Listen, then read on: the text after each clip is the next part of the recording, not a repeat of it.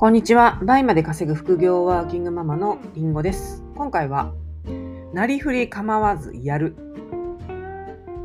についてお話していきたいと思います。このラジオでは、りんごが実際にやっているノウハウや、どうやって倍まで稼げるようになったか、またビジネスをママ目線でもお話ししていますので、気になった方はフォローしていただけたら嬉しいです。はい。ということで、えー今回はですね、えーなりふり構わずやるっていうことなんですよ。もうね、なりふり構ってる人多くないですか？なりふり構ってる人。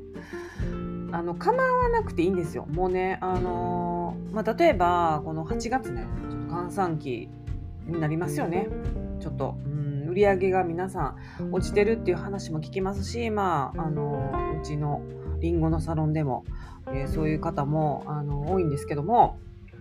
まあもちろん私もそうなんですよね。毎年結構もう下がるって分かってるんで、まあ策を講じてるんですけども。でね、あのその時にもうあのやっぱり受注取りたいじゃないですか。でまあその時はしょうがないから秋冬どんどん出していこうっていう方だったらまあそれはそれで切り替えでいいんですけどでもやっぱり受注が仮にね全然1週間にもうポツポツとしかないとかなったらもうなんていうか取るためにいろんなことをもうやってみましょうってことなんですよ。なりふり構わずやってますか？っていうことで。まあ例えばあの、まあ、私はあんまりおすすめはしないんですけどもそんな受注入ってないんだったらもうね最安値二重価格にするなり、えーしてやっぱ二重価格にするっていうのは目立ちますから、二重価格にすると。でもうとにかくもう画像をもうどっかから持ってきて、えー実画像使うと。で、取りに行くと。で、自分で行けない場合はパートナーさんに行ってもらうと。で、まあ、あのー今結構ね、そういうの、お金ね、何百円とか払って写真撮ってきてもらうっていうのはまあこれ昔からあるんですけども、あの特にこの今、著作権問題がこう過熱してる今は特にね、そういうふうに、えやってくださってるパートナーさんも多いです。はい。なので、お願いしてみるのもいいと思いますし、まあ、あとは、そうですね、なんか、やれること全部やってますかっていうこともありますね。その時、やれること全部やった上で、受注入らんなってなってんのかなっていうふうには思います。例えば、えリサーチの数だったり、出品数だったり、写真撮るっていうのもそうですよね。はい、自分がね、まあ、国内在住の方だったら、えー別に購入しなくても買い付けじゃなくてもえ店舗リサーチ行ってえ店員さんと話して写真撮るってもうやろうと思えばいくらでもできますからね店員さんとねいろんな情報交換したり、まあ、聞き出したり写真撮ったりっていう日でしたね今日はねそうするとねやっぱり本当に得れるものがあるしでショップ巡りで行く時ってその一緒に行くね生徒さんのために写真撮りますし生徒さんのために聞き出すところはあるんですけどこうやって一人で自分で行くリサーチっていうのは自分が最近気になってるあれってどうなんかなとかあの店舗最近どうなんかなっていうそのまたふわっとした段階のやつをこう定着させに行くっていうのもあります。そうそう一人でね行ってねやってるんですよね私も。はい、ということでねもうあのーとにかくまあ閑散期ですけどまあそれはそれでしょうがないのであのまあそこでねなんでやろうっていう責めなくてもいいんですけどただ、えーやれることねやっていきましょうっていうことですね。うんなんかやっぱりこう受注が入らなかったら、まあ、面白くなくなってくるじゃないですか。やっぱり、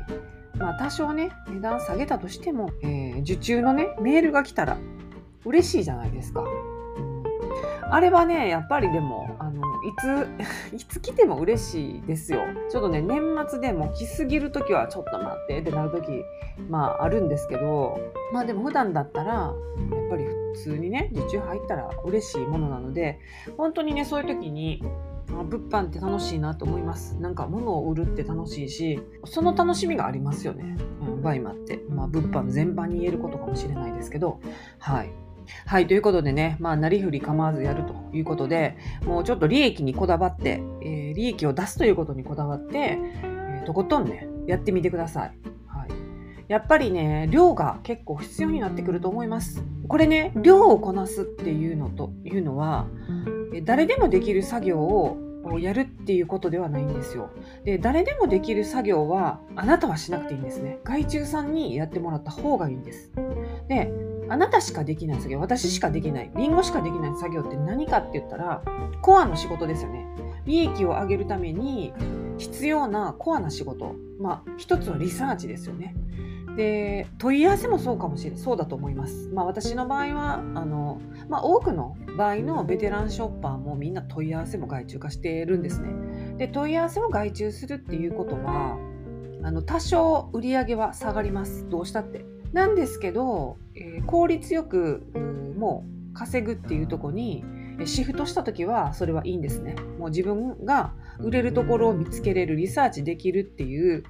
えー、それがああるなら全然問い合わせも外注化していいですし、はい、でもあのやっぱり売上のコアになる部分ってまだ最初の方はやっぱり問い合わせも問い合わせの返答次第でスピード次第で受注が取れたり取れなかったりするのででそこをね外注化しちゃうと最初からちょっと落としちゃうところは出てくると思います。はい、結構教育しなきゃいけないですしね。でそこの2つ以外のことってもうほぼ外注ができると思います。あとはまあ送金はこっちがしますよね。送金。お金振り込むことはこっちがしますし、まあでもこれも発送通知だの、評価への返信だのっていう、あとはそうですね、海外パートナーさんへのお買い付けの依頼とか、もうそういうことは外注化した方がいいんですね。はい、私じゃなくてもいいし、あなたじゃなくてもいいっていうコアの仕事じゃないのでね。で、コアの仕事に集中することで、売り上げも上がってきますから。はい。ということでね、ちょっと今月ね、売り上げ下がってる人多いかなって思ったので、ちょっとこのなりふり構わずやるっていうのをね、またやって、気合い入れてやっていただくといいかなというふうに思います。はい。ということで、今回も聴いていただきありがとうございました。それでは次回のラジオでお会いしましょう。りんごでした。